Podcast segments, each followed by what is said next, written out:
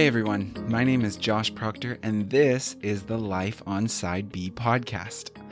On this podcast, we are going to discuss, as the name pretty much clearly states, what life as Side B LGBT Christians is really like.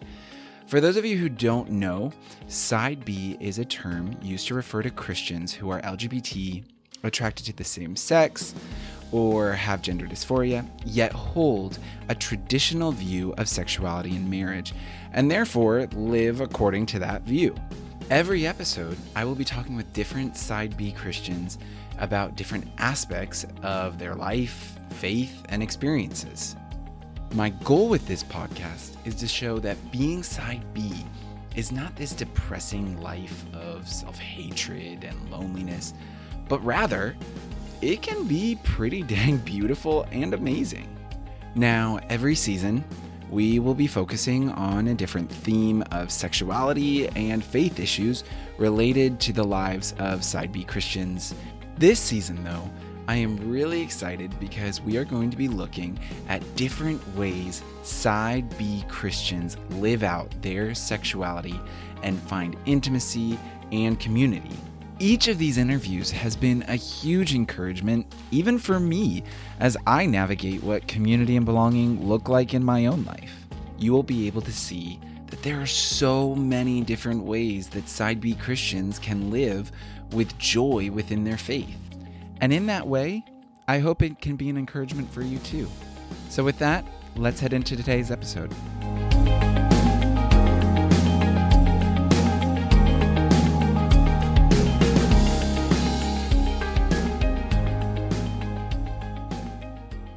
Hello, everyone. Uh, thank you so much for joining us today. I am here with the amazing Lisa Samuels, uh, the wife of Dean Samuels, who I had the privilege of interviewing uh, in the last episode. So, Lisa, thank you so much for joining us today. Yeah, thank you for having me. Yes, this is going to be awesome. Uh, for all of you listening, last during the last episode, I had a really amazing time talking with Dean and I was showing the episode to my brothers and some friends and everyone just loved the episode but then one thing everyone said was you know it's great but in the episode and in many and in many areas when you hear about the topic of mixed orientation marriage a lot of times you only get the perspective of the spouse attracted to the same sex. Uh, but you never get the not never but you less often get the perspective of the straight spouse in it.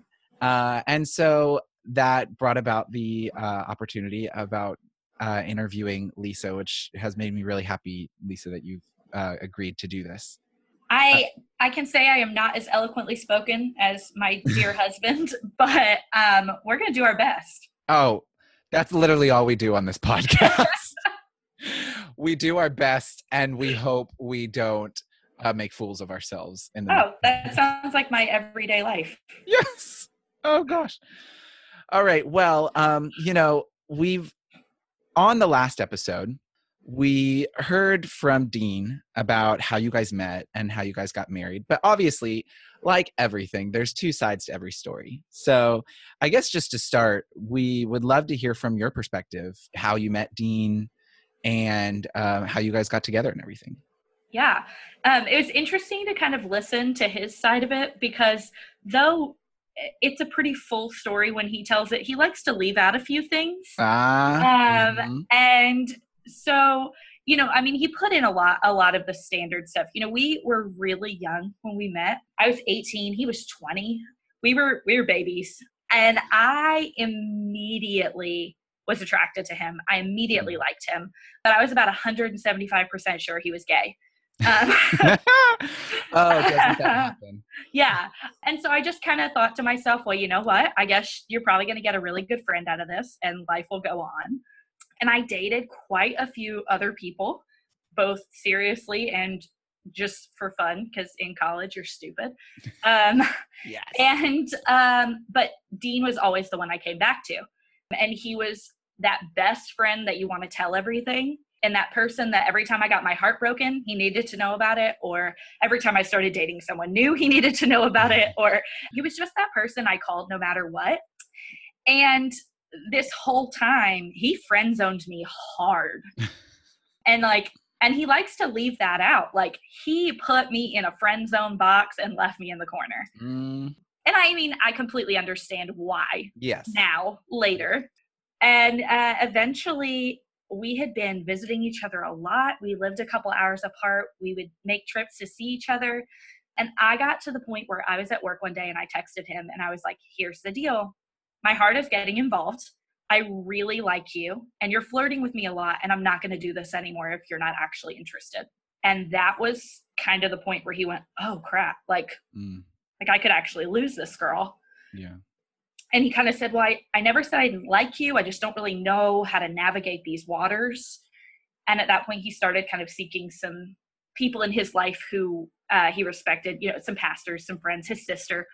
And I just kind of waited and gave him time to figure out what he felt like he needed to do and if he was going to be able to pursue me in the way that I felt like I deserved to be pursued.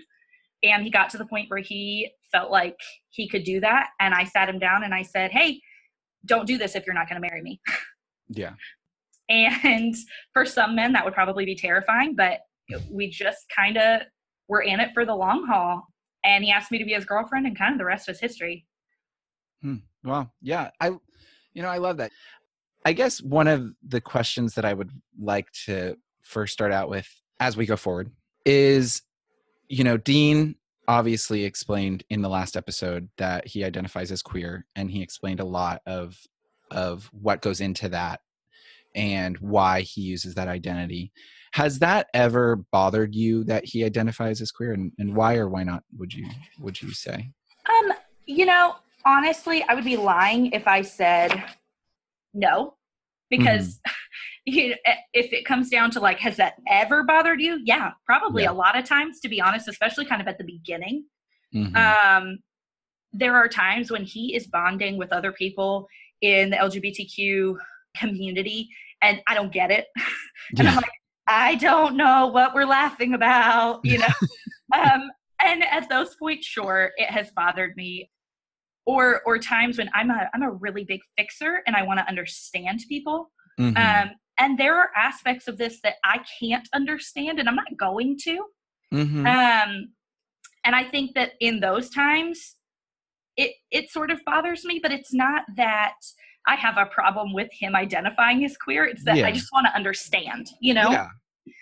But in in my heart of hearts, no, it doesn't bother me. Okay. You know, that he is who who he is made me fall in love with him. And his identity or, or his orientation or whatever we want to call that that's mm-hmm. part of mm-hmm. who he is. And i love fully who he is like his mm. lame dad jokes and all.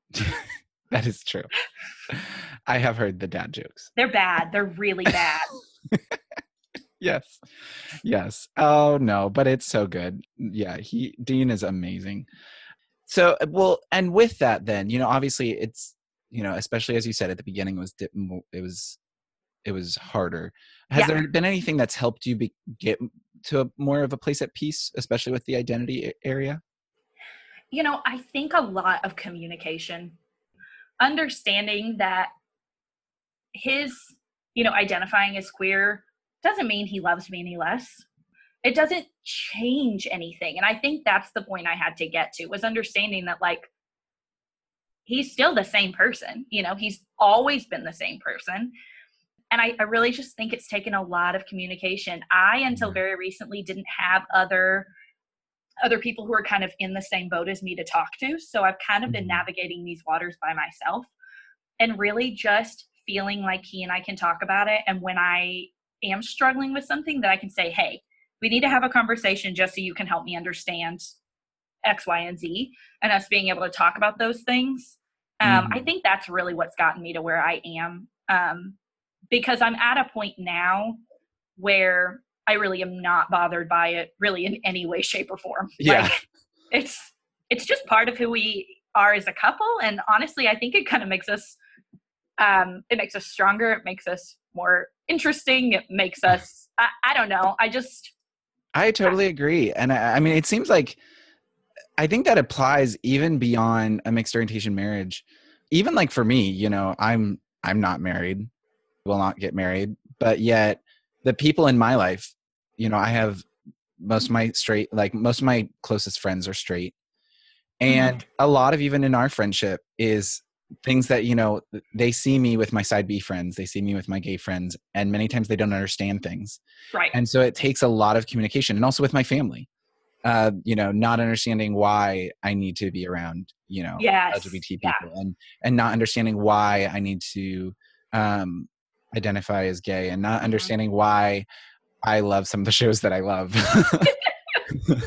um, but then it's like that communication. And even my friend Michelle, who was on a previous episode, you know, for her, just being able to learn a little bit more has been able, and us being able to talk has brought even more clarity and, and mm-hmm. strongerness in our friendship, even just alone. So I, I understand that. That makes total sense. And I think sometimes we forget, I think sometimes we forget as just people the importance of both just asking in order to learn and also mm-hmm. the importance of communicating of like this is why i need this or this is why this is important to me absolutely so, uh, so beyond the identity issue what would you say has been your biggest struggle related to being in a mixed orientation marriage you know there's honestly there's a couple um, uh-huh. and i think that the first one absolutely identifies to quote unquote straight marriages too. Um, yes. But and that's fine. um, the the biggest thing, and Dean highlighted this some too, but it is sex. Um, mm-hmm. to be completely honest, and I know that is not an issue for some people that are in mixed orientation marriages, yeah. and I'm that's super awesome for them. Um, but we just have different sex drives and different yeah. backgrounds and expectations and and I think absolutely that can happen in any marriage. But I come from a background of um, abuse in mm. my childhood. And then also, um, every guy I dated in college wanted to date me for sex.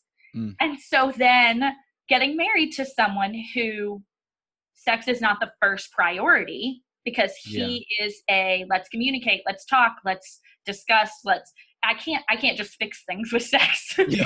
like with other guys that worked. I know. Um, like that doesn't I, work anymore. um and so it's like that kind of threw a wrench in how I used to, you know, fix things. Yeah. Um and so I, that was a huge thing for us. Um, and I think there's a certain level of communication about sex that's needed in a mixed orientation marriage that might not be required in mm-hmm. a traditional straight cisgender marriage you know i just there are just things that have to be discussed that traditional married couples don't need to discuss you know mm-hmm. there are people who might be say you are married like you're like us um, and your husband is same sex attracted or has been if your husband has been with other men in the past that may be something that affects your sex life now you yeah. know um, and those are things that have to be discussed. And same if you're married to a woman who's been with other women, you know, mm-hmm. they're yeah. just important things so that you understand the general baseline of sex. Mm-hmm. And I think that's just something that isn't as big of a deal to traditional straight couples, you know? Yeah. And then I think that the other thing is that I am and I mentioned this earlier, but like I'm such a fixer and I want to understand his struggles mm-hmm. um, and I want to relate to him and I want to like deeply feel what he feels and and that's a huge character flaw for me, but it's just how it goes. And it's not that I ever wanted to like change his orientation, but I wanted to kind of figure out what that meant for us. Mm-hmm. Um, and that has been a struggle related to this marriage yeah. is that there are certain things that I can't fix and I can't change. And there would be times where I would think, okay, well, if I can just fix this one aspect of this struggle that he might be having, then the rest of our marriage will be perfect. Mm-hmm. And that is a delusion of grandeur. you know, uh, yeah. your your marriage may be beautiful and amazing and wonderful, but there are always going to be things that you have to work on. Yeah. Um, and though now I'm at the point where like I said, him identifying as queer does not bother me. There was certainly a point where I went, well, you know, if we could just kind of shift him a little straighter, like we'll be good to go. Then we'll be fine. Yeah, we'll be totally fine. And that's ludicrous. Mm-hmm. and and it also just doesn't work because why change what you fell in love with? Yeah. You know? Yeah. Yeah, I mean, because him being queer is part of what makes him the person that you love. Yeah, absolutely. And, you know, I, I think that's so, that's just so true with relationships. You know, it's funny because we fall in love with someone and we fall in love with them because of the person that they are. and then as we get to know them, we want to fix things in their life, mm-hmm. forgetting mm-hmm. that that yeah. also is partly what makes them the person that we fell in love with. Right. Absolutely. You yeah. Know? And so I think, yeah, that was definitely kind of a, a big struggle. Mm. Not again, not as much now, but that was yeah. a huge, a huge thing probably in our first two years of marriage was like, well, if we can just get this one thing on track, everything else will fall into place and we'll be perfect and and everything will be great. And mm-hmm. and that's just not that's not how marriage works straight. Yeah. whatever kind of marriage you have, that's not how it works. like Exactly you, you know, know the one thing that i've been learning over you know from from this conversation even just in even in this section of it as well as talking to dean as well as at revoice talking to multiple people in mixed orientation marriages has been that in many ways a lot of the issues and and problems and that mixed people in mixed orientations marriages face are many times things that all couples deal with, sometimes at different levels than others. Right. Um, but ultimately, they're still the same issues. It's just that yeah. this issue might be of, of more importance right. than necessarily in a, a, single orientation marriage, I guess is what you right. could call it. Yeah. Um, you know, I do have to say, I need to say one thing on this oh, because I heard this at Revoice, and uh, because I wish I had n- heard it before. Um, bef- you know, I did the interview with Dean at the first night of of arriving at Revoice, mm-hmm. and at Revoice, I went into workshops on mixed orientation marriages because I plan to be a pastor, and I was like, well, if I'm not going to be married, I need to learn more about marriage um, because I'm going to have people that I need to minister to who are married. So I went into these things. And I have now realized that side B people refer to mixed orientation marriages as moms and i i it took me so long to realize that when people were calling moms they were talking not about mothers but mixed orientation marriages because I was in a workshop and someone said, The church needs moms. I'm like, Of course it needs mothers. What would we do if we did not have mothers? I was like, What is this lady talking about? And why is she talking about mothers in a in a workshop on marriage? And then someone was like, No, M O M. I was like, That is stupid. I rebuke that in the name of Jesus. oh my gosh. Sorry, I had to work that in into this. I work this when I heard that, I was like, my next episode on mixed orientation marriages, I'm working that in. Somewhere. I don't blame you at all. so, it's okay because when you sent me the questions, because I don't ever call it that. When you uh-huh. sent me the questions, one of them said, I think uh, I, I, don't know, but yeah, I put I put an mom in there. in there, and I was like, I mean, I am a mom, but I don't know why that relates to this. yes. and I, I was like, oh, that's what he's talking about. Exactly. I I love it because I sent these questions also to Michelle before sending them to you and I was like, "Michelle, what do you do you have any other questions you think would be good?" And she goes, "Don't call it a mom." And I'm like, "I'm not planning to." anyway. God bless it. Oh yes, yes. I mean, hey, I understand that people need language. I'm not downing anyone, even the lady who who meant who said that. You're amazing, and and I know t- finding the right terminology is difficult, but that threw me off so bad. Um, so, with that, then moving along. Um, so, since we've talked about the struggles, what would you say are some of the biggest blessings that you have gotten from being in a mixed orientation marriage? So I think that um, the biggest thing is that we have really been able to be involved in the LGBTQ plus mm. community. Mm. Yes. Um, this like the side B community, the LGBT community has brought people into our lives that are our family. I mean, they are our brothers and sisters, they are our daughters, aunts, and uncles. They come to birthday parties. They go out of their way to send videos when they're in other countries. I mean, one of our friends sent our daughter a video when he was at a castle in another country and he was like look i'm at a castle like these these things that we just don't really get from other places they have become our family yeah and it, i think it's just it's been so beautiful to have that chosen family which is often how the lgbtq community has family in general because so Absolutely. often they've been kind of abandoned but yeah um you know to have these people in our lives and and to be reminded i mean and we're obviously not closed minded but to be reminded like people are people are people mm-hmm. are people you know and we've just gained a beautiful family from it i think another thing um, that i've been able to tr- just truly relish is the fact that relationships don't have to be normal or traditional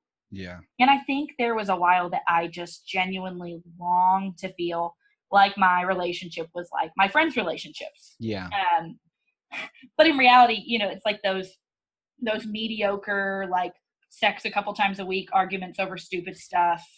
Uh, yes. Like it's just, and for some reason, I wanted that because Pinterest and Facebook and all this world that we mm-hmm. live in.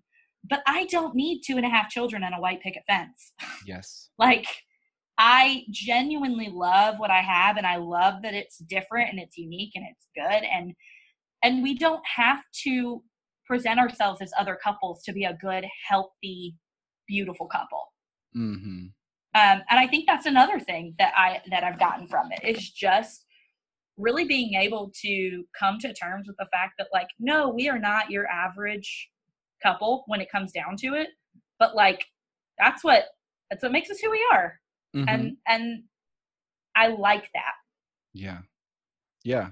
I think sometimes just being in our world it's just awesome to even when you can embrace your uniqueness and what makes you unique and just be like yeah it's different and that's that's me you know yeah. there's something beautiful to that and i think there's something even divinely godlike in that that he does god does not want i think we sometimes mix up um, sanctification with uniformity mm-hmm. and thinking that in order to become like God wants us to, we have to become like everyone else in the church. Yeah. And that's not what God calls us to. He calls us to be like Him, but that looks differently in every person's life in many ways. Absolutely. The circumstances are going to be different. You know, when I when I committed myself to celibacy, that was really hard for me to go realize that my life was not going to look like necessarily the life that I had expected it. Yeah. Um, and and there's something of when you embrace that, then you can enjoy the beauty in it. At first, it's hard embracing it, and it feels like a sacrifice. But then, I really feel over time, it actually becomes a gift. Oh, absolutely. Yeah. So, yeah. My life looks nothing like what I planned. But, yeah. but I, I think, I mean, it's better. Exactly. Yeah. You know. Yeah.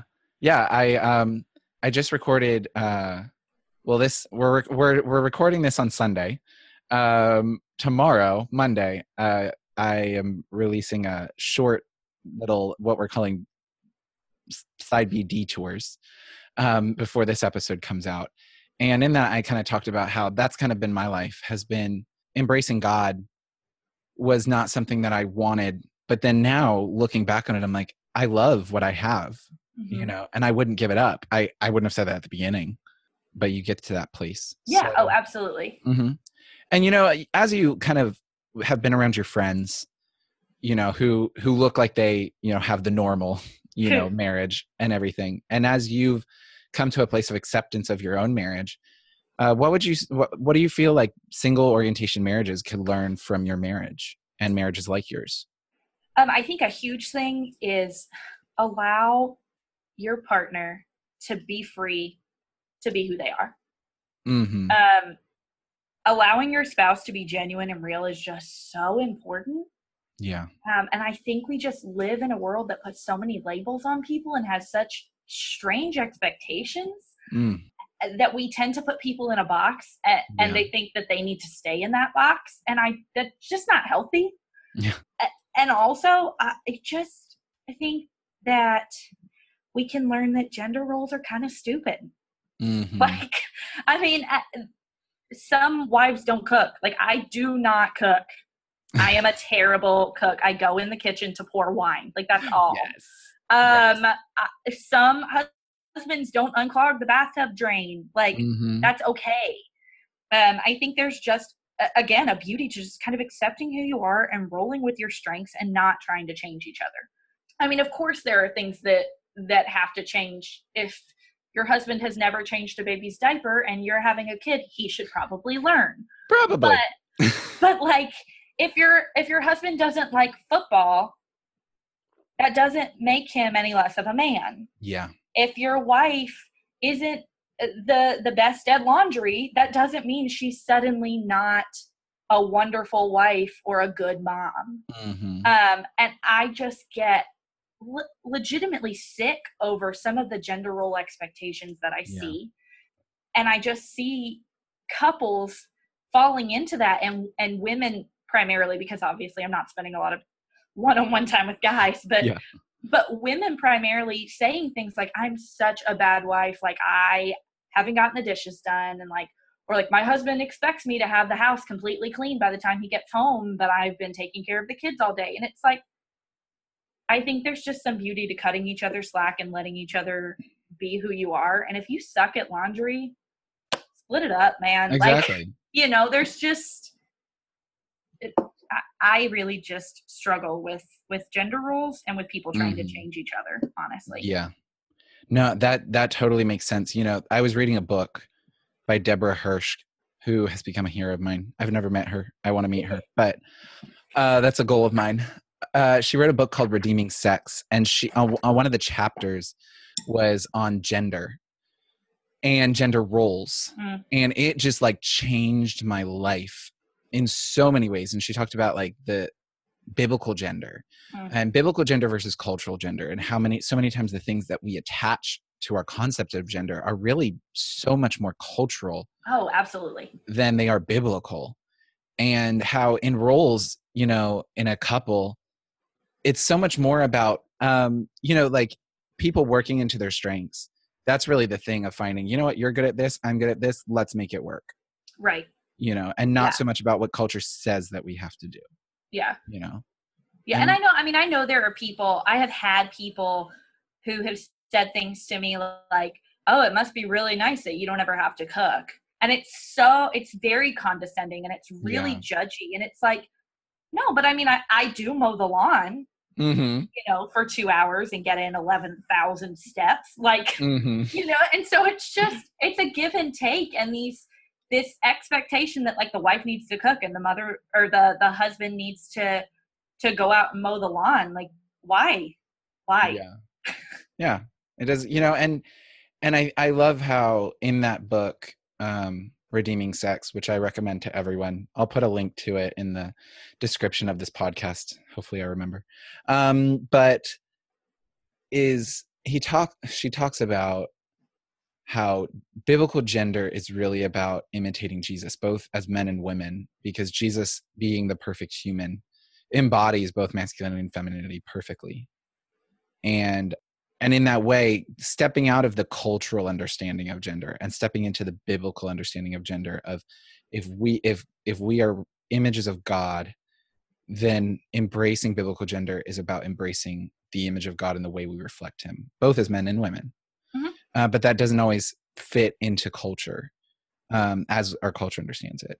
Right. so great. And so my next question that i kind of wanted to get your thoughts on is you know every every marriage is different especially in mixed orientation marriages.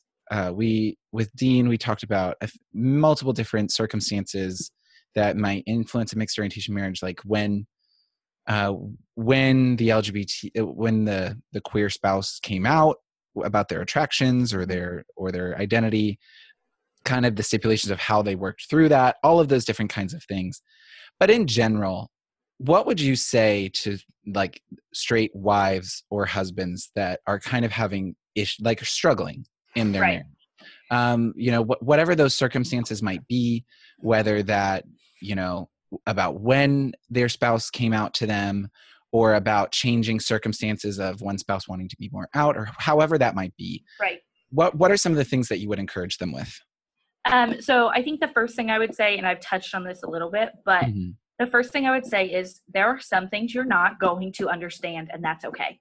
Yeah. Um, you aren't going to be able to understand 100% of your spouse's struggles emotions and needs um, mm-hmm. and i think the biggest thing is that you are supportive and you are kind and you listen mm-hmm. um, and i think sometimes listening is all you can do in the moment. Yeah. Just shut your mouth and listen. Because if, especially say, uh, if your spouse wants to be more open and say you're hesitant, you need to to hear them out and hear why they want mm-hmm. to, to be more open because I guarantee you they have good reasons for it. Yeah. Uh, no one is going to be like, hey, I think I'm going to be more open about this thing that could get me completely ostracized.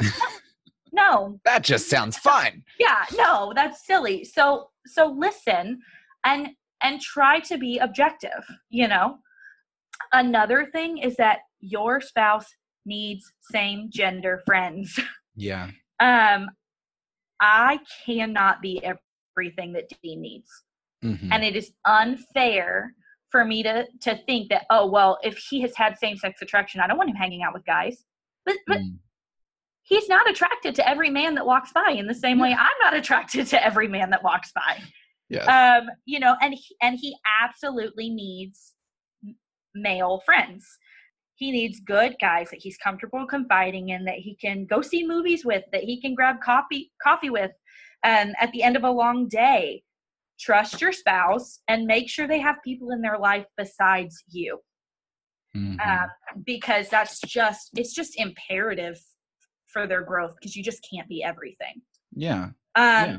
And your spouse probably also needs support from other like-minded LGBTQ plus individuals. Mm-hmm. Um, because going along with number one, you're not going to understand what your spouse goes through, but they might. Yeah. Um, and I've heard, I have heard some women who are married to side B individuals who are saying things like, well, what if they're sitting around bashing us? I'm like, well, then you married a guy who sucks. I'm like, that has nothing to do with him being gay. That has not like that's not that's your husband's problem. Like you need to you need to address that outside of this. This has nothing to do with being LGBT. Like exactly. But nine times out of ten, at least with Dean and his friends. Like nine time, times out of ten, they're talking about Drag Race or Taylor Swift. Like, I can vouch for that from hanging out with Dean. so yes.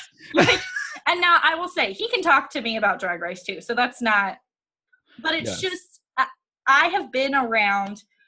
I'm trying to think. We were we were traveling for our anniversary, and we met up with five guys who were all in the LGBT community. Yeah. Um, and literally, it got to the point where I was like, I have no idea what any of you are saying or talking about, but I'm really glad you have each other.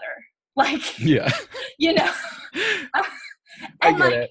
And he and he needs that. He needs yeah. those people that mm-hmm. understand and feel what he's feeling. And those guys aren't married, so they don't completely understand everything. Mm-hmm. Um, but but he he needs that community, and I can understand that he needs that community. I'm so glad he has it. Yeah. And so it's like just trust your spouse. He's not cheating on you. You know, it's he just needs other people who understand his struggles, his feelings, his joys, his sorrows, all of those things that maybe you don't understand. And it's okay that you don't yeah. understand them. You know, you know? I, I think that's really a big point. And I think that that's even something that I've learned for my own self. You know, when I became side B, I think so many times we get so focused on sexuality is about who you have sex with. Yes. And like that's it. You fulfill your sexuality by having sex. But I think in exploring what it means to be side B, like, okay, I have decided that sexual expression with, with other guys is off the table. Like that's not going to happen. But I still have this longing to be around men. Absolutely. And and I think that then it it's about coming to this realization that I can fulfill those needs of the longing to be around men, it's more than just having sex with them. Oh, you yes. know, I am called to companionship more than men than I am with women. Right. I do have female friends, and some of my greatest, closest friends are, are are women, but yet there's always this draw to spend intimate time with men. Absolutely.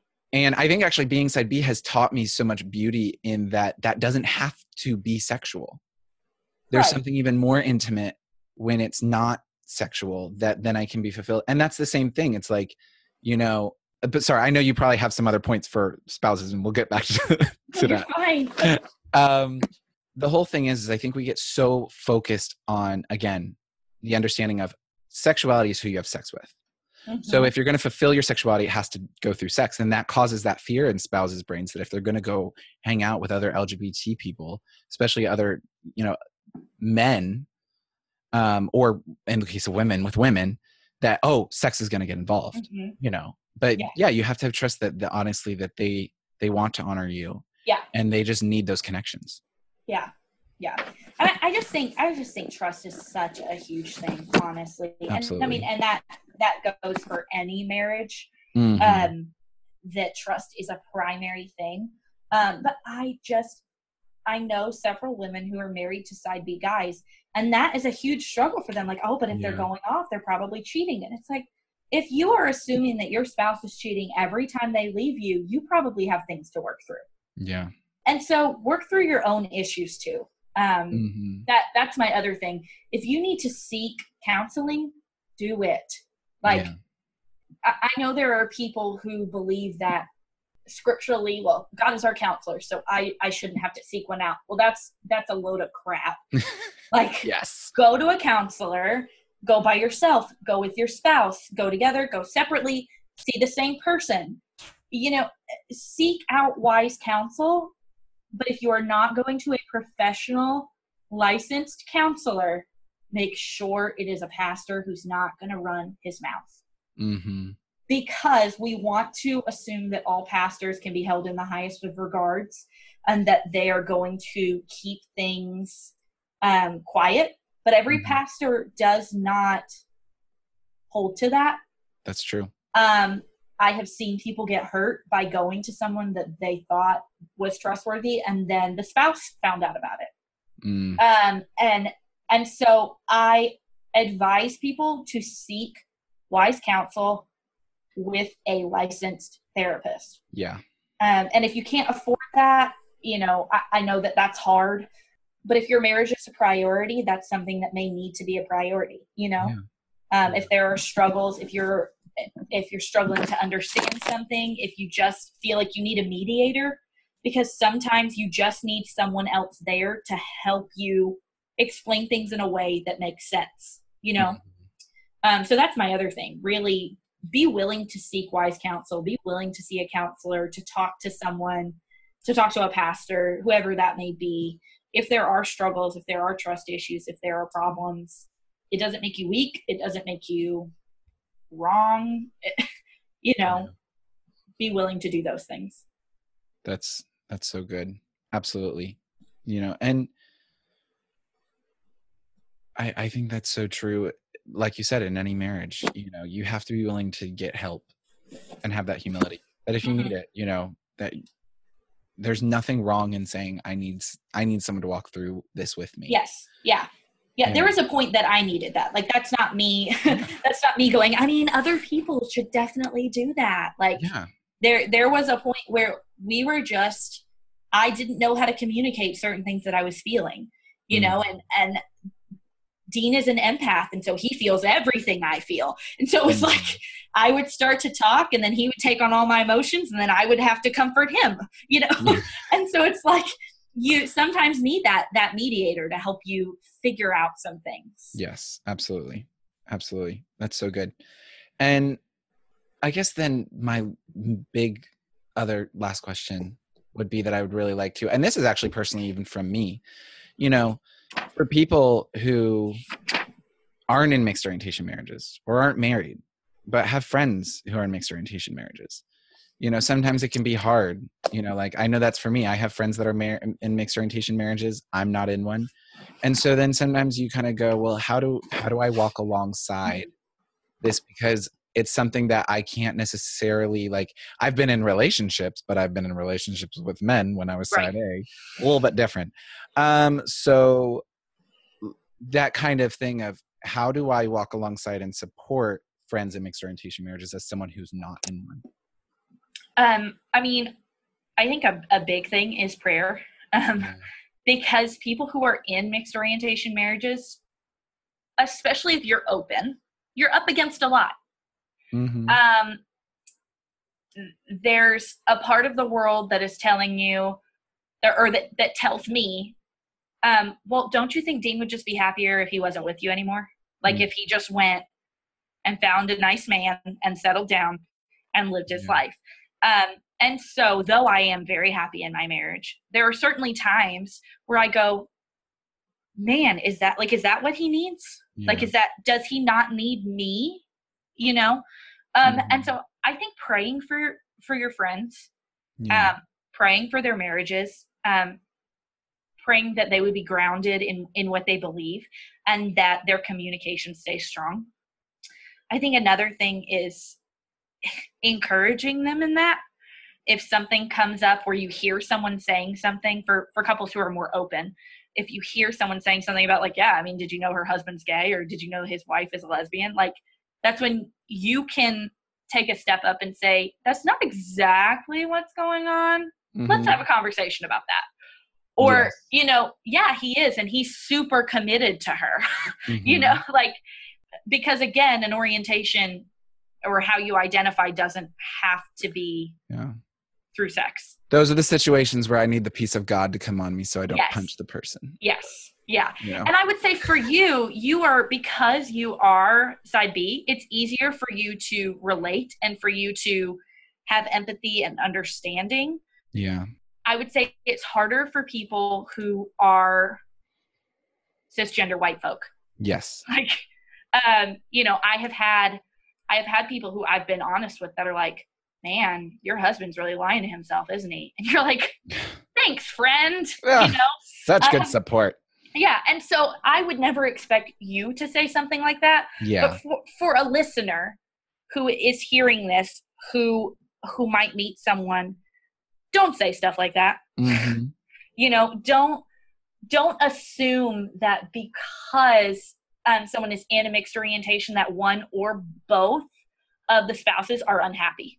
Yeah. Um, don't assume that one of us settled. Mm-hmm. Um, don't assume that one of us pushed aside who we really were. Yeah. To be with this person. Because I would say those are huge assumptions that get made. Um, mm-hmm. That Dean just settled, you know, or Lisa is is Dean's beard. Like, mm. I, you know, and then we yes. also have people who say things like, "You realize you guys are heretics, right?" Mm-hmm. Um, wow. You know, the, and that obviously is hard to hear, especially because we have a child, you know. We're mm-hmm. doing our best to navigate this in a Christ like, God like manner and raise our daughter to love all people and respect all people. And to have people say things like, wow, your daughter's really going to be confused as she grows up. Mm-hmm. Um, you know, those things yeah. hurt. And so just, just be mindful of your language, be supportive, be prayerful, remind people that if they need you, you're there. Yeah. Yeah.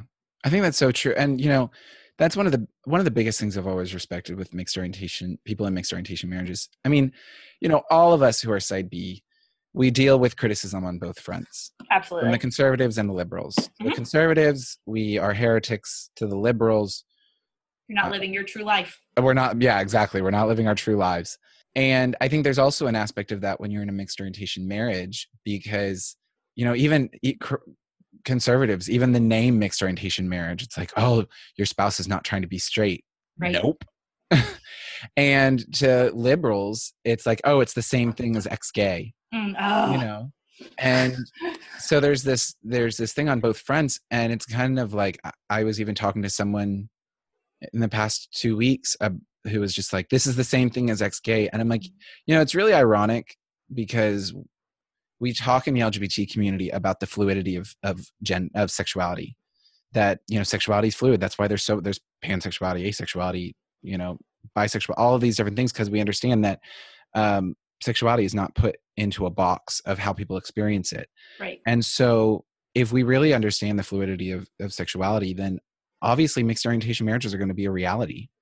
It's it's going to be a reality of the fact that people experience sexualities differently, and when two people who sex- experience their sexuality differently come into a marriage, it's going to happen, and that doesn't mean it's ex gay. Absolutely. You know. Absolutely, and I do. I think that we are making some progress in that area. Mm-hmm. You know, I think that five years ago, the idea of this would have just mortified some people that I know. Yes. Uh-huh. Um, and I recently had to take a work trip um, to New York City, and I met up with a friend that I went to college with. I have not seen him in years. Yeah. Um, he is androgynous, very gender fluid, but identifies as straight. Well, I was super open with him, um, and I told him, you know, it, we are in a mixed orientation marriage, and it was really, really neat because he went, "I think that's amazing." Aww. And, and he was so encouraging. He was like, I think it's really, really admirable that you guys are like, that you're making this work and that you're together and that you, are he was, I, I just, I love that. Um, mm-hmm. And we actually had dinner with one of his friends who's transgender. And he told her, and she was like, that's so cool. Um, and these are two people who are not, who, who don't identify as Christians. Yeah. Um, one was raised in the faith, the other was not. And and so it was really encouraging yeah. you know to have a conversation like that with two people one who i'd never met before one who i hadn't seen in years because it was not a negative thing mm-hmm. and so it, it's nice to feel like we're starting to get to a place where it's not all negative exactly. from all sides. Exactly. Yeah. I mean, we have a long way to go, but oh, absolutely. And I, I, think it's important, as you said, those of us who aren't in in mixed orientation marriages, we can we can be there to help, def, you know, defend and bring and bring education. Yes. people by just defending when people have misunderstandings and be like, ah, that's not that's not the reality. Right. You know, that's something that people like me we can do. Yeah. Anyone. And I think that's huge, honestly. Yeah. Yeah. Absolutely. I want to thank you so much for doing all of this. I'm so glad we got to talk because yes. I it's been so funny when when I scheduled this when I was talking to Dean about doing this interview, I was like, I've never talked to Lisa. I'm really excited. And I'm nervous because I've known I've known Dean, but I haven't known Lisa. And I love you. This has been one of my favorite episodes so far. Oh, thank do. you. I really I appreciate you asking me to do this because um, yeah. you're right a lot of people don't necessarily get this kind of other side so mm-hmm. it's been yeah, fun absolutely but uh, i want to thank you again and you know everyone uh, i'm going to put links to everything any books or anything that we mentioned here into the description so you can you can connect on that also i have dean samuel's contact information in the description on on his episode so you guys can contact Dean through the information in the episode description. Uh, so thank you again, Lisa. Really appreciate it. Absolutely. Thank you for having me. And thank you again, everyone. Be listening in the next upcoming weeks for our next episode, and we'll talk to you soon. Bye.